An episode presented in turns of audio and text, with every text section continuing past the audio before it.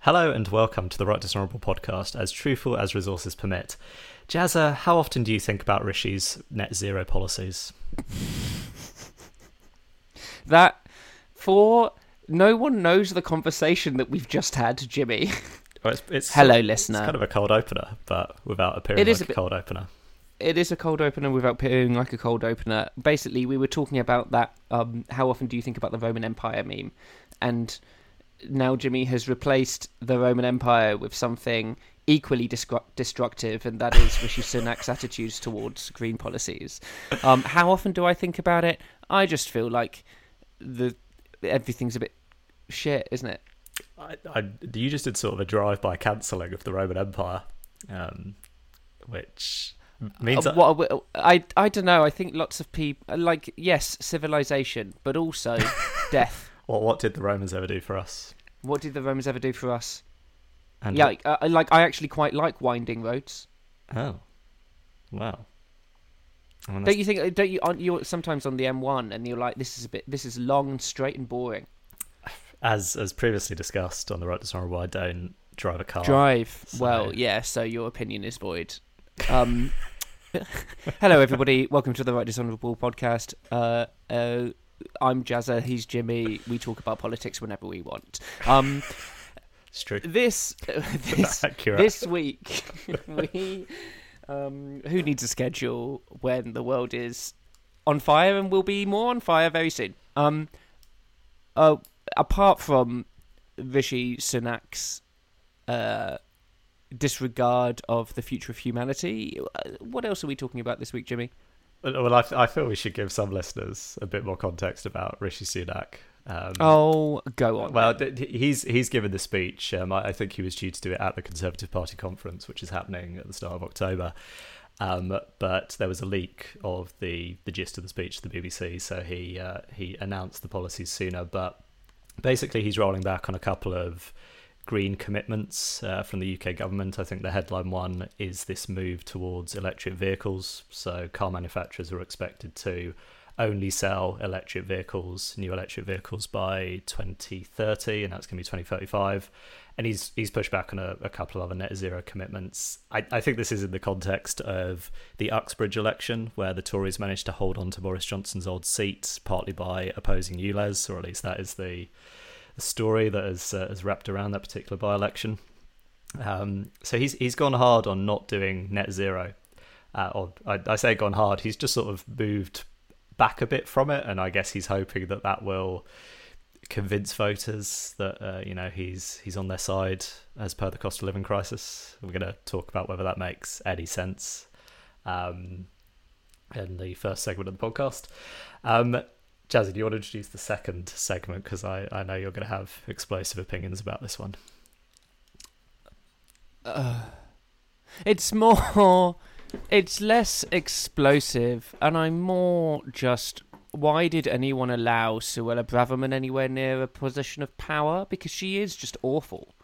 Um, she did a speech in the United States, uh, basically saying, "Hey, there's too many people can now be classified as refugees," um, and it, there's this. Uh, uh, like rule that we all signed up for that's making it very inconvenient for me to um to not accept refugees. Um uh oh by the way also if you're gay you can't claim refugee status. That's not enough. Um it's so for context like i i am quite invested in um lgbtq plus refugees. I've done i did like a documentary in, in the past and i've um uh worked behind the scenes at a few charities who help lgbtq refugees um uh, uh seek asylum in um various countries across europe.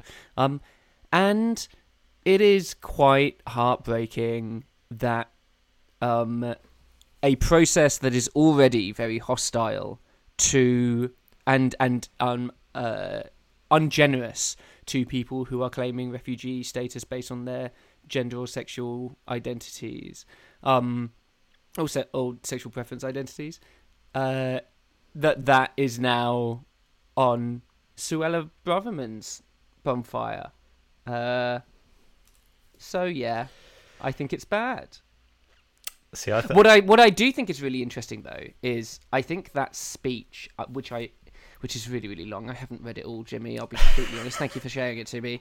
Um, No it does really clearly lay out like her um, philosophical and uh, intellectual foundation that I don't think justifies, but does explain why she is so goddamn awful. Um, See, I, I think she comes So I across think as that's quite interesting. as quite reasonable in the speech. So I think we're Oh, going to Christ. we're gonna we're gonna clash a little bit on that. Um, the last thing we're going Oh, how exciting! So Jazza branded this a kind of conservative special when we were discussing the the running order for these topics. And uh, I think both the, the first two actually feed into the last one, which is there have been various murmurings around the potential for a spring general election. So the, the strongest indication I've heard is that various senior people from the Labour and Conservative parties have, basically indicated to Andrew Marr, currently of the New Statesman, that they think there's going to be a spring general election. And there was also a news report in The Sun which um, said that some local councils have also been told to make preparations for a an election early next year. Um, I don't think this is like definitive, but um, generally parliaments in the UK run for an average of four years, even though you have to call a general election before five years, but four years seems to be the most common time frame. So a lot of stuff is adding up to there being a general election, and I guess we're going to discuss where the main parties are, um, who we think is going to win. Although I don't think it's going to be any surprise to the listeners, given our previous comments on that, um, and you know whether we're looking forward to another one, as uh, Brenda from Bristol would say. Not another one. Icon. All right, should we play some music, talk about the Patreon, and get into the main episode? We shall.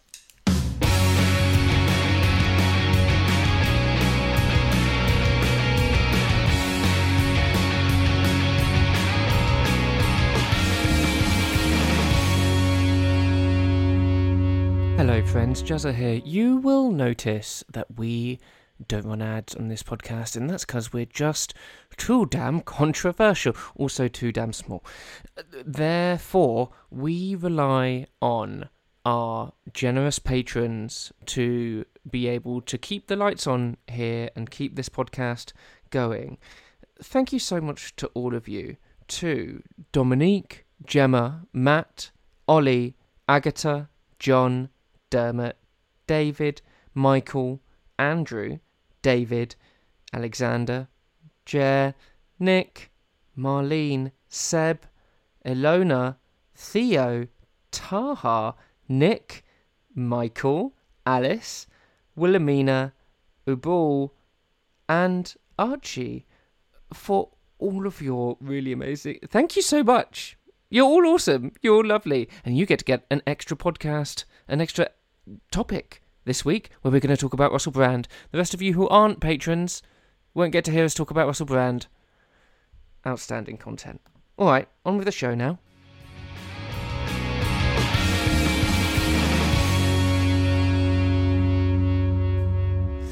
Right, Jimmy. Um, you said that this uh, Suella Braverman origin story on why she hates refugees um sounded quite sensible and balanced.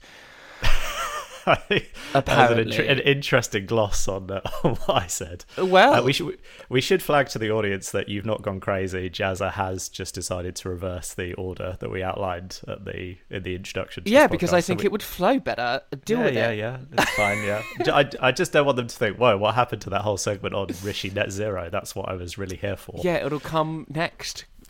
you impatient bastards. Um, uh, Jimmy, ex- um, explain. So I love you, to- love you, love you so much. Explain. I like Jazza have not. I mean, I, I've I've kind of skimmed through the the whole speech and I've read I've read news reports. I think it does make a one coherent point, which is quite important, which is that actually the general breadth of the terms around the uh, the UN Refugee Convention and how it's evolved over the decades since it was signed um, in 1951. Um, if you, if you if you take it literally, it's not workable as a refugee policy because too many people would qualify for asylum. I, there's this figure that um, she gives somewhere in her speech where it says that there's I think 40 million people who might qualify for asylum in the UK, and the UK has a population of somewhere between 65 and 70 million at the moment. Yeah, but um, that is obviously ridiculous, isn't it? Well, I'm just saying that in, in general terms, the policy is very broad, and actually, the countries that would be accepting uh, would be potential destinations for asylum seekers, i.e., largely the West, um, can't actually fulfil these commitments. And I, I think that point is true and is is kind of unarguable. Um, I mean, we're, we're going to go into some of the specific details, I think, but I think she's probably right about that. Slightly, it doesn't really make sense the way this has evolved. Um, and you know, the point she makes about you know, if people are going to, if if refugees are going to safe countries, I mean, the, the obvious example for Britain is if you've got a refugee who's gone to France, they are no longer fleeing persecution because France is not a country that mm-hmm. persecutes mm-hmm. people. Um, if they try and then move across to the UK, that is inappropriate in a sense. I mean, you, you have to balance that. On the other side, you know, the UK shouldn't be dodging its fair share of refugees just because it's an island and it's slightly more difficult to get to than somewhere like Italy, mm-hmm. for example. Mm-hmm. Um, so you know there is another side to it, and I'm not fully endorsing Suella Braverman's view, but the the the top line that actually people have have seized on um, that the you know the way that the UN handles the UN Refugee Convention should probably be reworked in some way. I think that's true. I am okay with there being these definitions that are deliberately broad because there are potentially so many different reasons why someone is is fleeing a country for legitimate reasons. If there is contention there, then it should be hashed out in the courts of whatever country they are seeking asylum in, and the UN Convention should be something that is taken into consideration there. That is a foundation of those cases and informs those cases. It is obviously hyperbolic nonsense for Suella Braverman to suggest. I think at one point she suggested nearly a billion people could qualify as being um, refugees. Uh, uh, under kind of like the way that she is um, defining what a refugee is, like in the most liberal version of the interpretation of the um, convention, and that's obviously not what is happening. If she were really serious about reducing, well, about having a more workable uh, and a fairer and more accurate uh, refugee and asylum system, uh, she would be funding a system so that it isn't as backlogged as it is. This is just I, I and and to be fair, I have no doubt that she uh, uh, sincerely believes all of these views, but she is uh, using the most and something that the Conservative Party of late has been so happy to do, using um, the most vulnerable in our society to be able to swill up hate. Because when we when have we ever heard for on kind of like in similar forums in equivalent forums the experiences of refugees who are going through these processes we don't because you can talk about them in the system that we have and they have no way of being able to defend themselves because they don't have a voice and so it's very easy for people in Suella Braverman's position to be able to scapegoat them and to say whatever they want about them. See, I, I think you've just taken the conventional progressive view of Suella Braverman and just applied it to this speech. And I, I think if you read the speech, that's not an appropriate way to respond to it because the speech actually is, as you as you said in the intro, it de- it sort of logically details, at least as its own internal logic, how she's come to her views and what her views are. Mm-hmm. Um, she, I mean, she's just really saying that there should be some sort. There is she's saying that we do not have unlimited obligations to asylum seekers and refugees. And I think that there are, I mean, I, don't know if this would be your view, but um, there are certainly people on the left in British politics who I think do believe we have unlimited obligations. They do not set, they do not put any limit at all on our potential obligations to asylum seekers and refugees. And I, I think that that's at the heart of this debate, really, isn't it? Is that some people think there should be a limit. I would actually, I'd be, I would be on that side and then some people think there should be no limit. I kind of don't really. I think that as soon as you put like a numerical limit on something like this, it becomes arbitrary and pointless because there are always going to be phenomena that happen in the world that are going to be stronger push factors from countries where people are fleeing based on war, based on climate change, based on um, uh, economic push factors, based on a whole swathe of things. And as soon as you say we're only going to take, we can only uh, take X number, that ends up reverse engineering the whole process. But and re- I do, reali- and, and but I do but I do agree that realistically there are going to be limits to the amount of um, stuff that we can actually process. But there is also the system that we have at the moment is so stretched and not fit for purpose that, of course, we have a system that isn't able to process any significant number of refugees because they have no interest in processing um, and this system actually working properly. Um, and that is, I think, where Suella Braverman's argument in this speech is quite disingenuous because she's artificially manufacturing a system that doesn't have any give and isn't interested in taking any significant number of refugees, like you said, a fair share of the UK's obligations. I mean, I, I think that's a, a general criticism about her her approach to asylum seekers and refugees that I would agree with. I mean, the I think the the the, Kafkaesque example is that to claim asylum in the UK, you have to be in the UK. You can't do it remotely, but you can't actually get into the UK through legitimate routes because those have been blocked off, and that's one of the Yeah. reasons why people try and cross the channel on boats. So I totally agree with you on that. Um, I mean, I, I think it's almost it, what, what I would compare it to is the situation you got. I'm gonna I'm gonna bring up the Brexit thing again. I'm afraid, Jazza. um, but that's our where you had where, where you had two sets of hard, hardliners. You had the hard Brexiteers, and then you had people who effectively wanted to nullify the referendum on the other side and keep Mhm. Britain in the EU.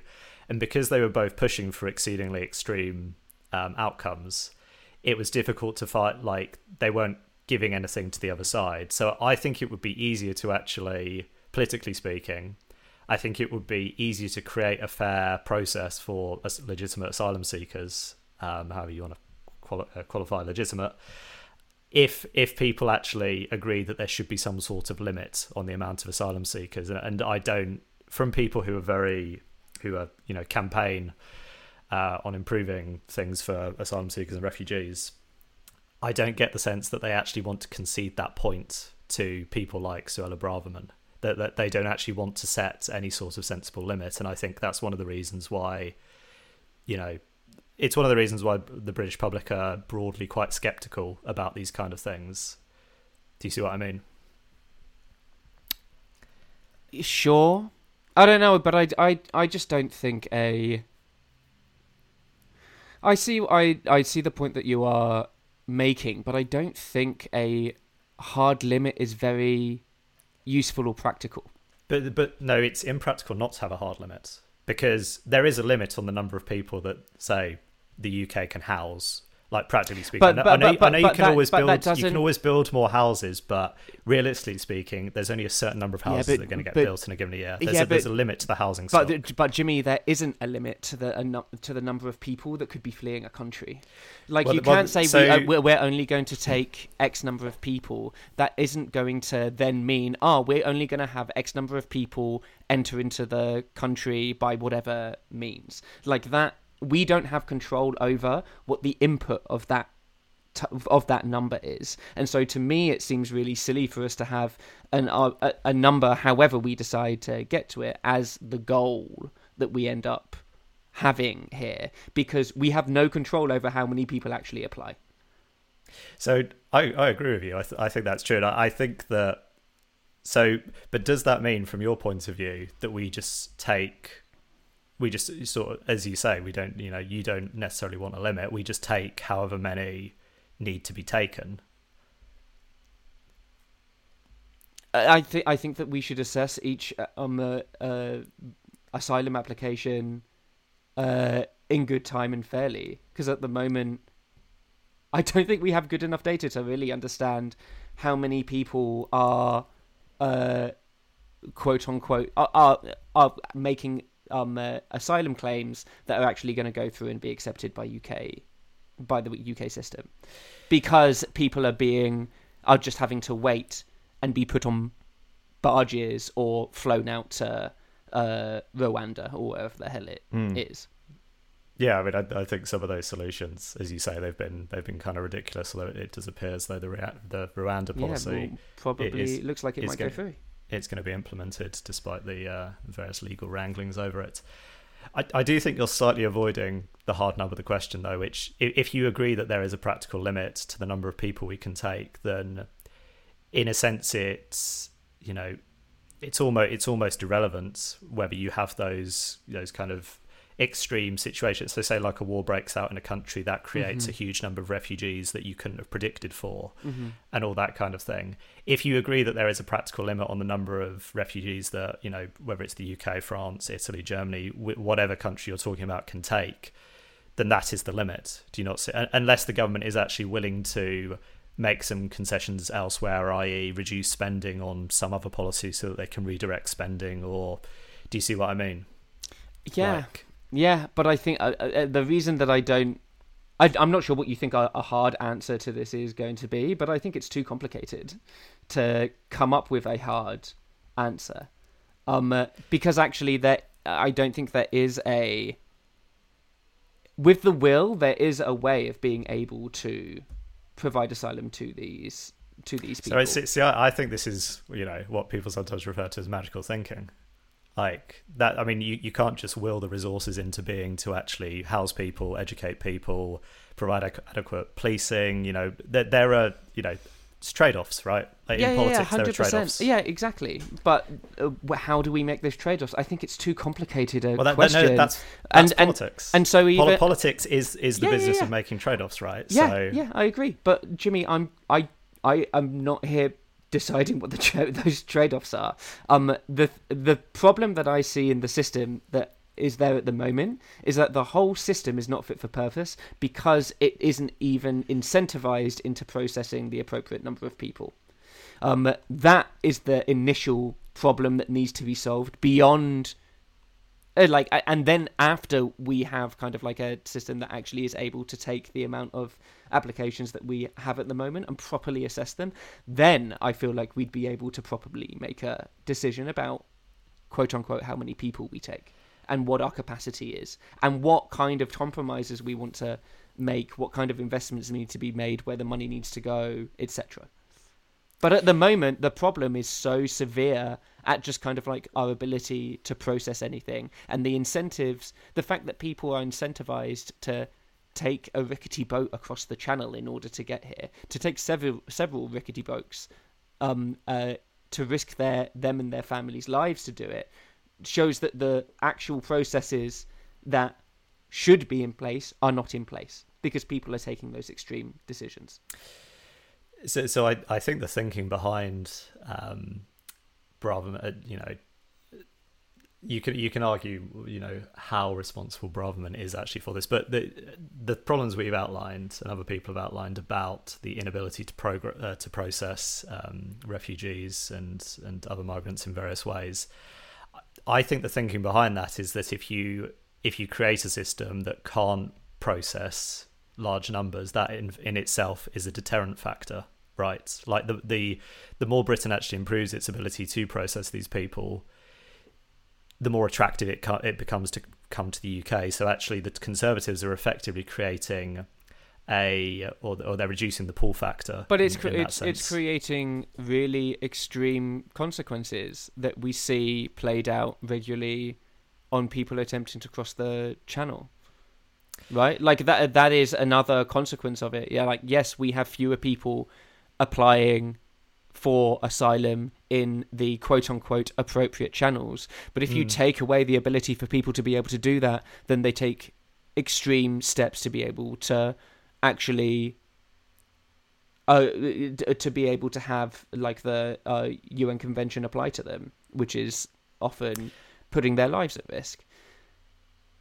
I, I guess so, but that and so, yeah, that, like, yeah. yeah, they're trying to they're trying to create kind of like a a market force where the system doesn't work, so nobody engages with the system. But that Mm. then creates the really horrific cost to human life and the um, things that put pressure on places like uh, on where these um, uh, where people who are uh, taking boats across uh, like either the Mediterranean or the um, uh, English Channel on the communities that end up uh, taking those. Well, those- the, place, the, the, the places where people land and Yes. and, and so on. Yeah, um, I mean that that is that is true, but ultimately that would also be true if if you know talk about the, the Mediterranean situation. If the EU and the EU member states actually set a limit on how many people they, they wanted to take and you know that limit might fluctuate year on year but you know they've they say they've decided this is how many people we want to take once you've done that, even if you set up a legitimate working system, there are going to be people who try and break those rules. I mean, that is just the nature of. oh, We're kind of talking about crime here, I suppose, in a sense. Like, if you if you set up a legitimate system, and that has a capacity, and that capacity is met, some people are going to take the, illegit- the illegitimate route, and I don't think it discredits having a legitimate limit. Do you see what I mean? Yeah, I think it. I I I don't. I don't know how we get to the setting of a limit like that. That disincentivizes illegal routes, because it is clear, even as there has been all of this posturing from the UK government and Suella Braverman, it is clear that it has no effect on the number of people who choose to put their lives. I, at risk I don't I don't think that's clear at all. There has been no change over the last year, and in, in fact, the number of boats going across the channel increased this year, didn't it? Um, it has increased, but I mean, I, this is this is well, this is the example. This is the, the the example I would I would use is that um, if you're eating too much, you will you will gain weight. If you eat slightly less, you will continue to potentially continue to gain weight if you're still taking in too many calories, but you will gain weight at a lower rate. So the fact the numbers have gone up does not mean the numbers of people crossing the channel has gone up. Does not mean that the measures the Tories have taken have had no impact. Do you see what I mean? Because there are other factors feeding in to the situation. Mm-hmm. So I, I no, I don't think it's clear. I think to to to figure out whether it was clear or not, you would have to look at all the factors. So if you think the push factors have gone up, So, do, what do you think of the effects of the posturing that the Tories have done? You think there has been an effect? You think people are deciding not to leave their countries? You think people are deciding not to wonder uh, when they're in the camps at Calais? You think that they're deciding to not get on the the boat? I think there are people who will have decided not to get on the boat, looking at the numbers of people that are dying. Yes, I think there, there are people who've made that decision. Because of course you would, there would be some people who made that decision. God, how There depressing! how depressing, Jimmy. We've had to let people sink to the bottom of the English Channel to be able to deter people to do that. Is there not a better way that we can do it, other than let people die? How def- how depressing is that? Well, no, I mean, if We've got to I said- sacrifice people at like the at the temple of like my borders have to be strong or whatever it is. Like Well, I I think mean, I think that's grossly immoral. I don't. I mean, I think that's I- disgusting. if we're talking about who is responsible for for people dying, I mean, you can look. It's the smugglers. the smugglers to some degree, but people are freely making these decisions to get on these boats. Yeah, why? Because we haven't given them a viable option. And be- I mean- because we are actively, and you said we're actively incentivizing those options that would save their lives potentially to not work. And so, whose fault I- is it that those people are, ha- are feel forced into taking those uh, decisions? the- part well, of it, part of it, falls on the UK government and their policy. I. I- so I don't think I can accept that. They're not forced to take the decisions. They choose to take the decisions. They are in France. yeah, You know, I think the argument would apply if they sure nobody's forcing anybody to do anything but um uh, that they are because of fle- the because of the lack they're of not. They legal are not fleeing France. They are not fleeing France. but there's France so is, there's France so is many not a dangerous complicated place then why the hell are they getting on the why are they getting on the boats jimmy because they think they will survive, and Yeah, because they they, have made they- they have they've made a risk calculation that it is worth the risk in order to get to the UK, which they think in some respect is better for them. yeah So they think the risk is worthwhile. and we could be saving those lives that end up that we end up losing if we had legitimate routes for them I so again, if there is a limit to those legitimate routes, there are still some people who would choose to take an illegitimate route. Sure.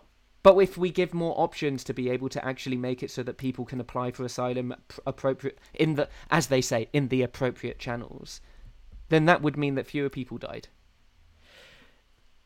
Probably, but it would still mean some people would die. Would you still be as outraged if there were any number of people dying in channel in illegitimate channel crossings?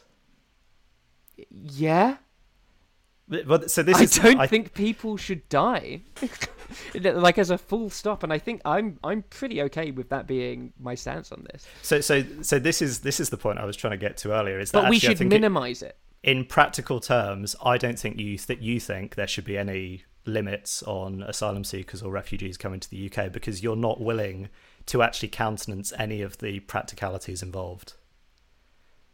I Do you, think do, do, do you see what I'm saying? Like, uh, you yeah, know, but but I'm I'm telling you, I don't I don't know how to get to a number that is appropriate.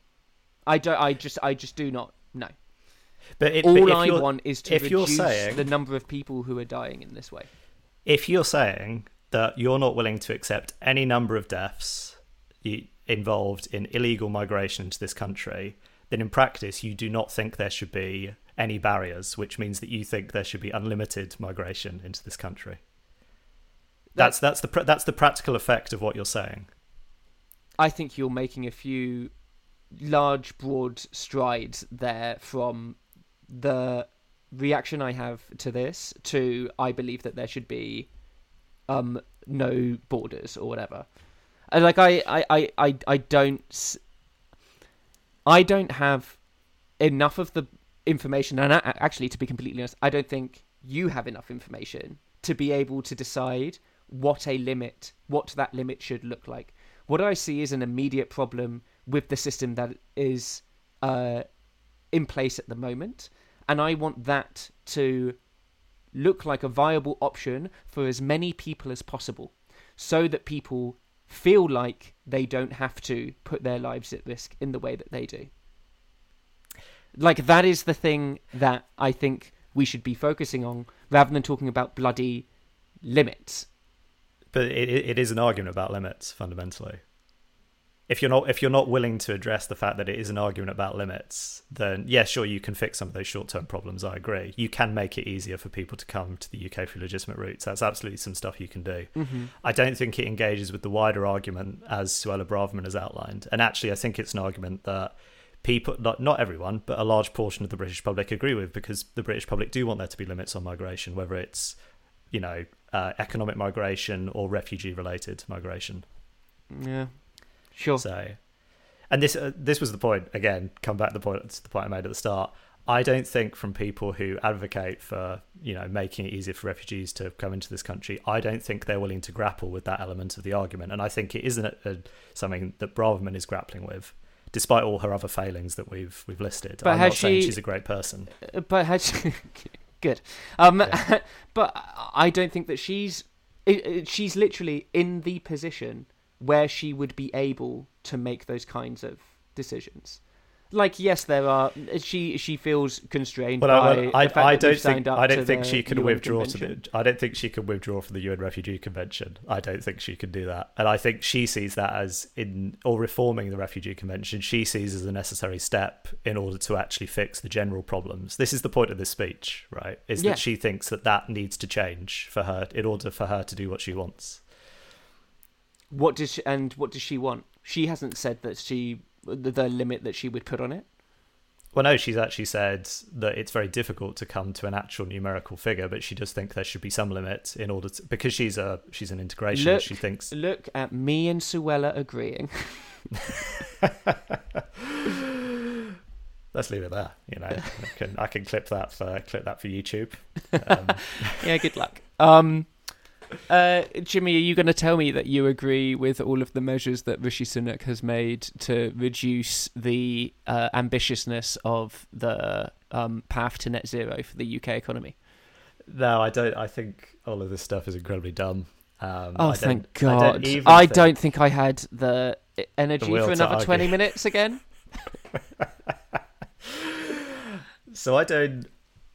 So the, the electric vehicle mandate is that, or the net zero emissions mandate is the one I'm, I'm most familiar with because I recently, recently wrote something about it. Um, and so basically there was this commitment that uh, the UK had, had had implemented and, and got the car manufacturers to sign up for, where by 2030 they would only produce for sale new vehicles that had net zero emissions in practice. This basically just means electric vehicles, as far as I understand it.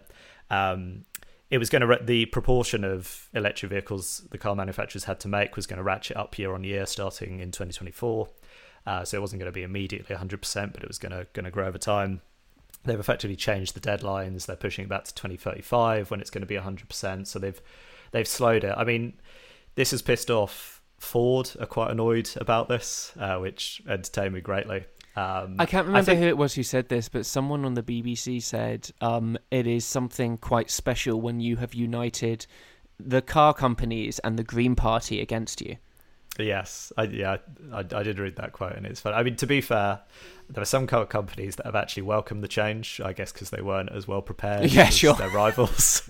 um, I will say, and um, I'm not saying there aren't good people who work at car companies or any other large company, but um, when a company when a company complains about regulation being put pushed back, it is always self interested. Um, and I think the the car companies that were better prepared for this, um, and you know had implemented the various policies to make it happen, are annoyed because they think they will lose some sort of competitive advantage in the marketplace to mm-hmm. to their rivals. So J- Jaguar Land Rover is is one of the companies that welcomed the delay. So you know clearly they they were not as prepared. Um, and there, there's undoubtedly massive cynicism involved and um, mm-hmm. economic mm-hmm. self-interest. Well, this was the one of the big criticisms of the rollback of these changes is that this, and also this and the, um, uh, it's still a rumor at the moment, but the rumor of them cutting HS2 in half and making it stop in Birmingham.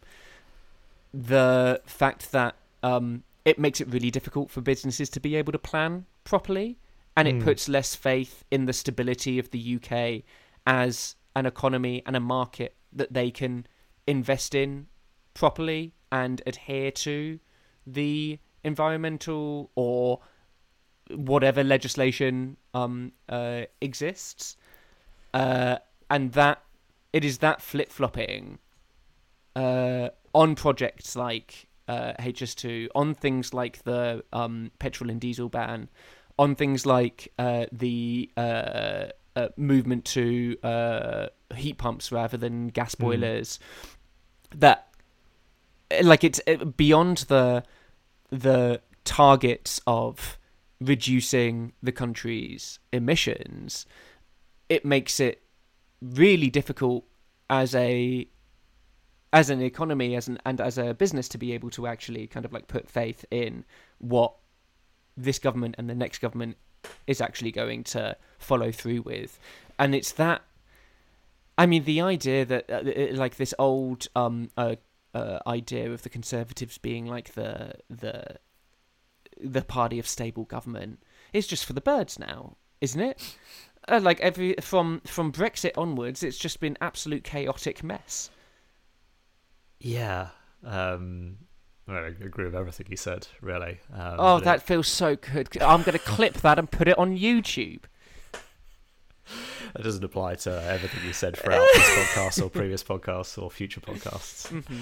Um, yeah, I just don't. So, so, the way this has been interpreted is that Rishi Sunak has done this because he has seen that there is, or he, he thinks there's ele- there's electoral um, gains to be made by rolling back on net zero policies or pro environmental policies um, in favour of less environmentally friendly policies that you know some would argue are economically better. Um, there's obviously people on the other side who say that we should be investing in the green economy because even though it involves upfront costs now, it's beneficial over the long term, uh, both environmentally and economically. Um, but I don't know. I can't. Is is anyone? Is any voter going to be like, I wasn't going to vote for the Tories, but now they've now they've cut HS2. Um, you know, I really hate Manchester, so now that he's stuck it to Manchester, um, I'm going to vote for him. I I can't I can't really see it. I mean, I can see it around some of the stuff around heat pumps and stuff that actually you know is of concern to the domestic budgets, the household budgets of, of people. Um, you know, I can I can see why some people voted for the Tories in Uxbridge because uh, the guy campaigned against ULEZ. A, a lot of people are annoyed about ULEZ because the costs to them are very tangible and very direct, and I can see why that would change people's votes. But there hasn't been a change. There hasn't. it- It's only been a week, um, but there hasn't really been very much of a change in national polling either since he's done this. But I also don't think this is a national question. This is actually Rishi's attempt at pivoting to stuff that is highly local, and Mm. it is in stuff like red wall seats where green agenda stuff is particularly is is most contentious. Even though as a nation we are broadly more enthusiastic about um, green policy and quote unquote the green agenda than many of our uh, many equivalent countries and equivalent economies. But I, I suppose you could say that people are. I, I, I think this is true. People in general, if you say to them, "Are you in favour of uh, protecting the environment? Are you in favour of having more policies that do that?" In the abstract, people will say yes. I mean, who who in the abstract is opposed to pro-environmental policies? I got quite. But A, do you want to come to America? Okay, okay. So, so some libertarian nuts Yeah. um, in uh, in America and their counterparts in the UK. Um, but it is when it comes to specifics, and it is when it comes to situations that financially or in other ways disadvantage people. I mean, it's the same argument about house building. Do you think there should be more houses built in the UK? Yes. Do you want them built in your local area? Potentially not. Um, so I, I, do, I do see, you know, in that to that degree, I can see why the Tories have gone with this, but I don't. If this is part of like Rishi Sunak's general platform for a potential general election, I just can't. And know, this seemingly was the the the policy were the policies he was going to announce at the Conservative conference uh, at the start of October. I just can't. I can't see it being of massive like a massive sway. I mean, I, I know the cost of living crisis rumbles on, um, and that you know both the parties will still be looking, both the major parties will still be looking to to come up with policies that actually address that in some way. Uh, I'm not really sure how the electric vehicle thing does that. It just seems to. Do you know what I mean? Like the And also, a load of Tory voters in the Shires uh, are, have invested in electric vehicles because they've got the Mm. money to do so. yeah. Um, I think it, I think it is the the the big thing. Well, first off, I've been really annoyed about the framing of this because the UK has uh, has quote unquote we have done better than the rest of the G7 in terms of reducing our emissions at a faster rate than everybody else, but that's because we burned a load of fucking coal for a century, um, and our baseline was really our baseline of like how good is the UK for the economy was incredibly low. Um, uh, and now, um, and be- because we decoal, we took coal out of the grid, and gas is a lot uh, uh, cleaner in the grand scheme of things compared to coal. Mm. Gas is a lot cleaner than coal is. Um, we were able to reduce our emissions a lot quicker, but it means that we, because we've taken most of the coal out of the um, grid, uh, is there only one more? There's one coal plant left, or there's one energy. Was there's one power plant that is coal? I think. I'll I'll take your word for it. I think so. Yeah. Um, but it means that in terms of like just doing that relatively easy step of not burning any more coal, it means that reduction, further reductions are a lot more difficult. Um, and uh, two of the biggest industries that contribute to our um, uh, CO2 emissions are um, transport and um, uh, uh, home and like uh, home efficiency and like home Right. energy yeah and yeah. so these two policies were two of the best um uh or two of the the best targeted at uh further reducing our emissions. And yes they were ambitious. Um uh, and yes they are going to be um uh, affected by kind of like the cost of living to a certain extent. But the thing that i have inter- i'm despite everything jimmy i'm a bit of a patriot. I, like, I quite like being british. Oh, yeah. I'm quite pr- proud of being um, from this soggy island. Um, uh, but it, it it feels so unambitious to have made these changes, um, uh, and really narrow-minded to make a load of these changes. And I don't understand. I it it smells. It's and we'll get onto election stuff.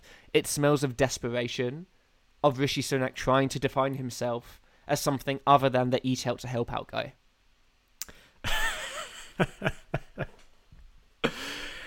yeah, no, I, I, mean maybe we should just pivot straight into the general election talk, but um, I don't know. I mean, it, it as you say that there's a there's an element of a sort of dismal quality to it. It's like, oh, we were going to do these um, ambitious uh, climate change targets, and now we're we're not going to do them. It, is that really the main message you want to be running into a general election? If that is indeed coming up in in spring, as as uh, people seem to increasingly believe to be the case surely the message has to be something more positive than that. I mean, I know you can spin some of these and say, well, um, it's a cost of living thing. I mean, that there are costs associated with switching over to electric vehicles and um, and and that sort of thing. But um, I don't know. I, I, don't, I can't really see.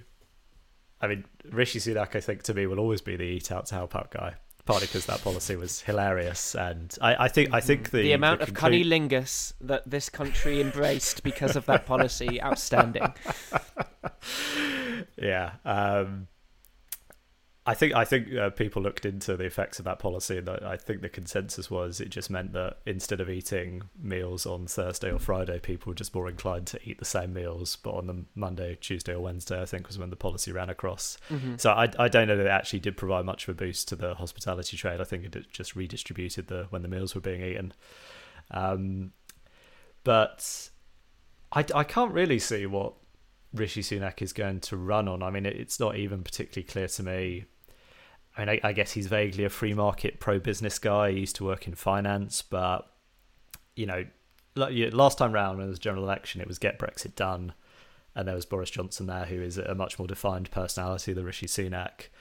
And you know, whatever your thoughts about uh, about whether that was good or bad uh, in terms of a policy, it was it was clear what it was about. It was about defeating Jeremy Corbyn. It was about actually implementing Brexit and moving past the, the, the endless toing and froing around Brexit. And you can see easily why that was appealing to certain people, certain voters in the UK.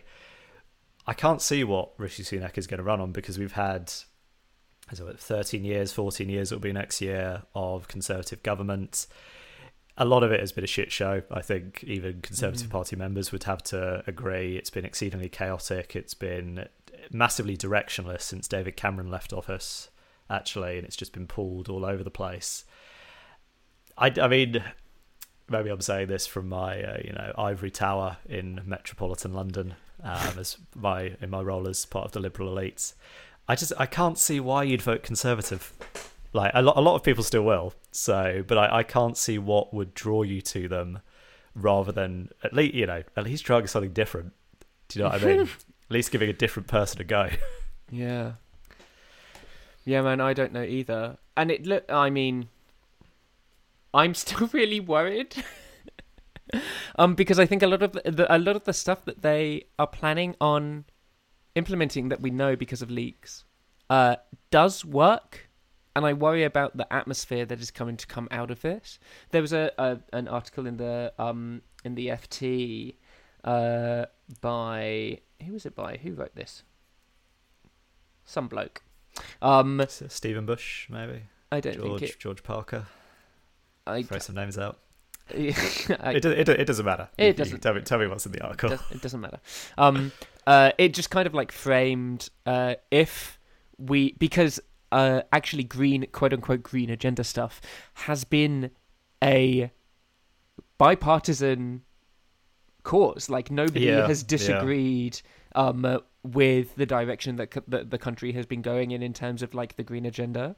Um uh and if we end up having green policy and the general direction of kind of like green uh of, of, of like green industry and whatever if that becomes a politicized uh, like where the line is drawn with politics uh, and if the Conservative Party, especially, choose to be on a particular side of green policy, uh, then that's just going to. I mean, uh, it's it'll be terrible for us.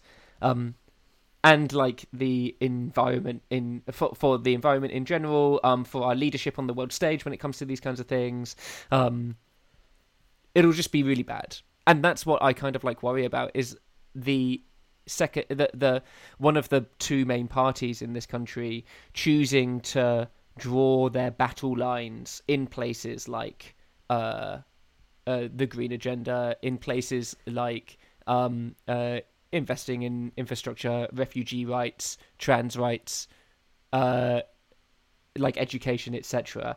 I worry about those lines being drawn, shifting our Overton window to places where I am certainly less comfortable. Mm. I can't really see the green agenda, if you want to call it that. Uh, I don't really want to, but that's what I kept on calling it, Jimmy. Is there a better that, name for it? I, I wasn't criticizing you personally. But no, if, but I should be. What do I? I can't see environmental policies becoming a strongly partisan issue in the UK in the way that it, it has done in the US because I I think we have fewer nutters in politics. No offense to Americans. You bloody! Um, ju- we just spoke for half an hour about Suella fucking Braverman. Braver- Braverman's unusual. I think. I, I think part of the reason she riles up. Can, people... Remember Priti Patel? Yeah, I mean, you know, I I think both of them are kind of unusual, and and I don't think Suella Braverman has said anything particularly Jacob strong Rees-Mogg. about environmental policies. He's irrelevant now. You know, we we've, we've moved on from most of these people. I think you're living in a fucking Lulu Delali. Like you've just blocked I, I, these people I, out. They're very powerful. They're very influential. Oh, that I I I think I think Boris Johnson's cohort is exceedingly well. That, that's overstating it. I think they're quite uninfluential. Um, I think you're. I no. So your your your thinking is that if let's assume I, I think it's fair to assume that the Tories will lose the next general election. It's a question of scale, but Rishi Sunak quits uh, as uh, as leader of the Tory party. You know what? I, I think it'll be difficult for him to quit. Okay. I, I I think that he will resist quitting. On, on and I and I can't wait. Well, because he's young and sexy. Um, uh, dishy rishy, dishy rishy. um, but I I have a feeling that he's going to try. I don't think he's going to go without a fight. Mm-hmm.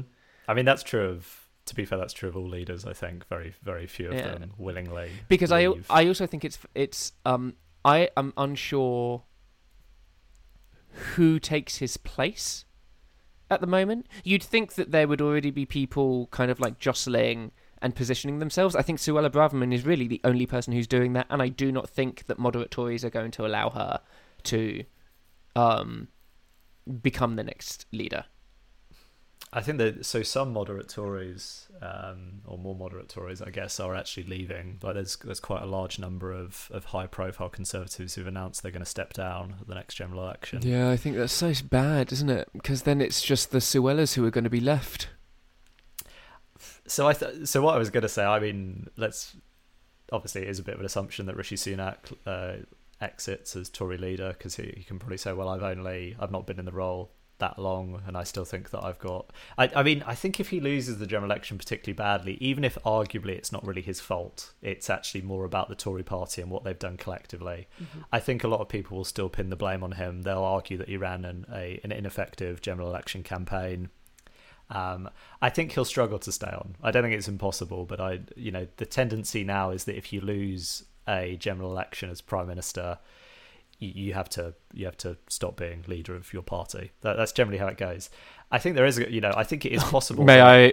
Well, Jeremy Corbyn was not prime minister, but he lost, and they somehow spun that as a win. It, well, it's because they were expected to lose very badly, and they actually and they lost, lost marginally. Less. yeah. So it, a lot of it is about expectation management. I, that's certainly true. Um, but I, I think it's possible that somebody who, uh, you know, somebody from the, the, the far right of the Tory party could become the next leader of the Tory party once Rishi Sunak is out of the way. I think that's definitely po- uh, possible, and I, I think that is the risk that some of these issues become more politicised because the Tories try and define themselves more in opposition to uh, you know the environmental policies that Labour has, has has said it will continue to back and continue to pursue. So I, I do see that as a risk, but I'm not as I'm not as pessimistic as you are, Jazza. Good for you. Yeah. Um, do you reckon? Go on, give me a yes or no. Just a yes or no, please. None of that. None of these long sentences. Uh, do you think that um spring next year makes sense for their for the for a general election? Do you believe the the Yes. rumors that are spinning around? Yes. Yes to both those questions. Good. Okay. Yeah. What about you? Yes. To both those questions. Yeah, and I'm thinking, do I do I come back? Can you vote remotely? Can you do a postal vote from the US? Oh, uh, yeah. Uh, well, yes. okay. Um, but I'm like, do I come back and campaign? Oh.